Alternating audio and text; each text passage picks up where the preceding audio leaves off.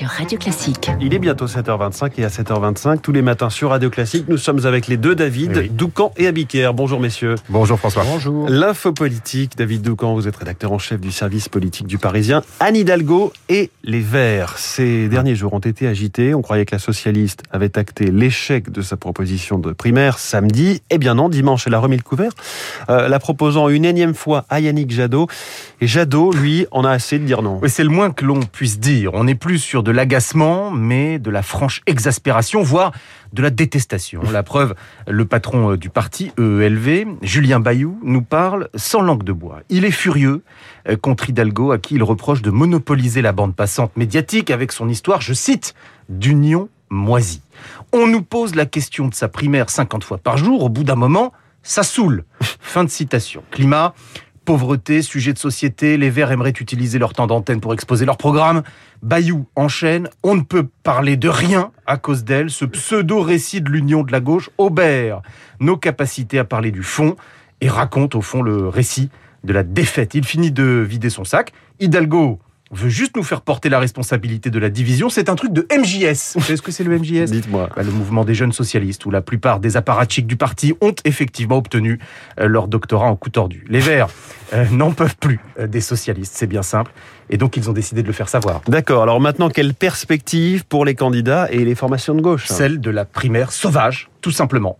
Puis probablement de la défaite. Euh, Yannick Jadot ne veut plus rien avoir à faire avec les socialistes. Il est trop tard à ses yeux pour parler d'union. Et franchement, comment lui donner tort? Le coup tactique d'Hidalgo est bien trop gros, pour ne pas dire grossier. Personne n'y croit parce que la réalité est transparente. Sa campagne prend l'eau de toutes parts. Elle n'a pas grand-chose à proposer au pays. La social-démocratie n'a plus de logiciel. Les sondages sont catastrophiques. Et elle voudrait embarquer avec elle un Jadot euh, qui, lui, bon an, mal an, euh, n'est qu'un ou deux points derrière Mélenchon. Sans surprise, c'est non. Et l'électorat de gauche euh, semble le comprendre. Reste maintenant à Jadot à démontrer qu'il peut, seul, euh, s'emparer euh, du leadership de la gauche. C'est ce que Jean-Luc Mélenchon avait fait en 2017. Mais pour l'instant, pour Yannick Jadot, ce n'est pas le cas. L'info politique de David Doucan, c'est chaque matin à 7h25. David Abiker, les titres euh, de la presse à la une ce matin, le débat sur la légalisation du cannabis. Les journaux du groupe EBRA, c'est un grand groupe de presse, se sont passés le mot et s'interrogent euh, tous en première page. Faut-il légaliser le cannabis? La question fait la une et de l'Alsace, du bien public, des dernières nouvelles d'Alsace, du Dauphiné, du Progrès ou encore de l'Est républicain. Pendant ce temps-là, il n'est question ailleurs que du Covid. Putain, deux ans, se désole la Provence, pardon. hein, pour David. C'est la une de la Provence. Deux ans que la vie et l'actualité ne tournent qu'autour du Covid, note le journal marseillais. Au Micron, la Chine s'enferme, c'est la une des échos. Covid-19, simplification du protocole à l'école, c'est la une de Ouest France. Nice Matin évoque un président en campagne, après la visite d'Emmanuel Macron hier à Nice et à La Roya. L'opinion, une campagne présidentielle Covidée. Et le Figaro s'inquiète du système des parrainages, avec la goualante des signatures. Le Pen, Mélenchon, Zemmour, qui nous disent qu'ils n'auront pas assez de signatures, qu'on frise la catastrophe industrielle et finiront, finiront bien par les avoir. Enfin, le, le Parisien aujourd'hui en France poursuit le feuilleton de la disparition de Delphine Jubilard avec les aveux glaçants du mari.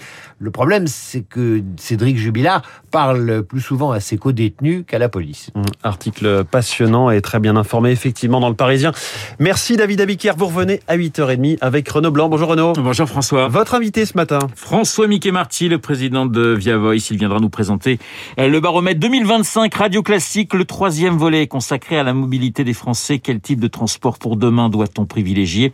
Qu'est-ce qui doit changer euh, d'ici euh, trois ans? François Mickey Marty qui devrait parler eh bien de paradoxe français, nos concitoyens prêts à des changements, mais pas touche, pas touche à la voiture. Vous le verrez, le baromètre 2025 réalisé par Via Voice pour Radio Classique, c'est à 8h15. Après la revue de presse de David, nous retrouverons Eugénie Bastier, ma consoeur du Figaro. Eugénie Bastier, pour commenter l'actualité, nous sommes à trois mois de la présidentielle, le point sur la campagne, les vœux d'Éric Zemmour à la presse, la question des 500 signatures, encore le déplacement hier d'Emmanuel Macron dans les Alpes-Maritimes. Eugénie Bastier dans Esprit Libre. Dans une petite minute, le journal de 7h30, mais tout de suite...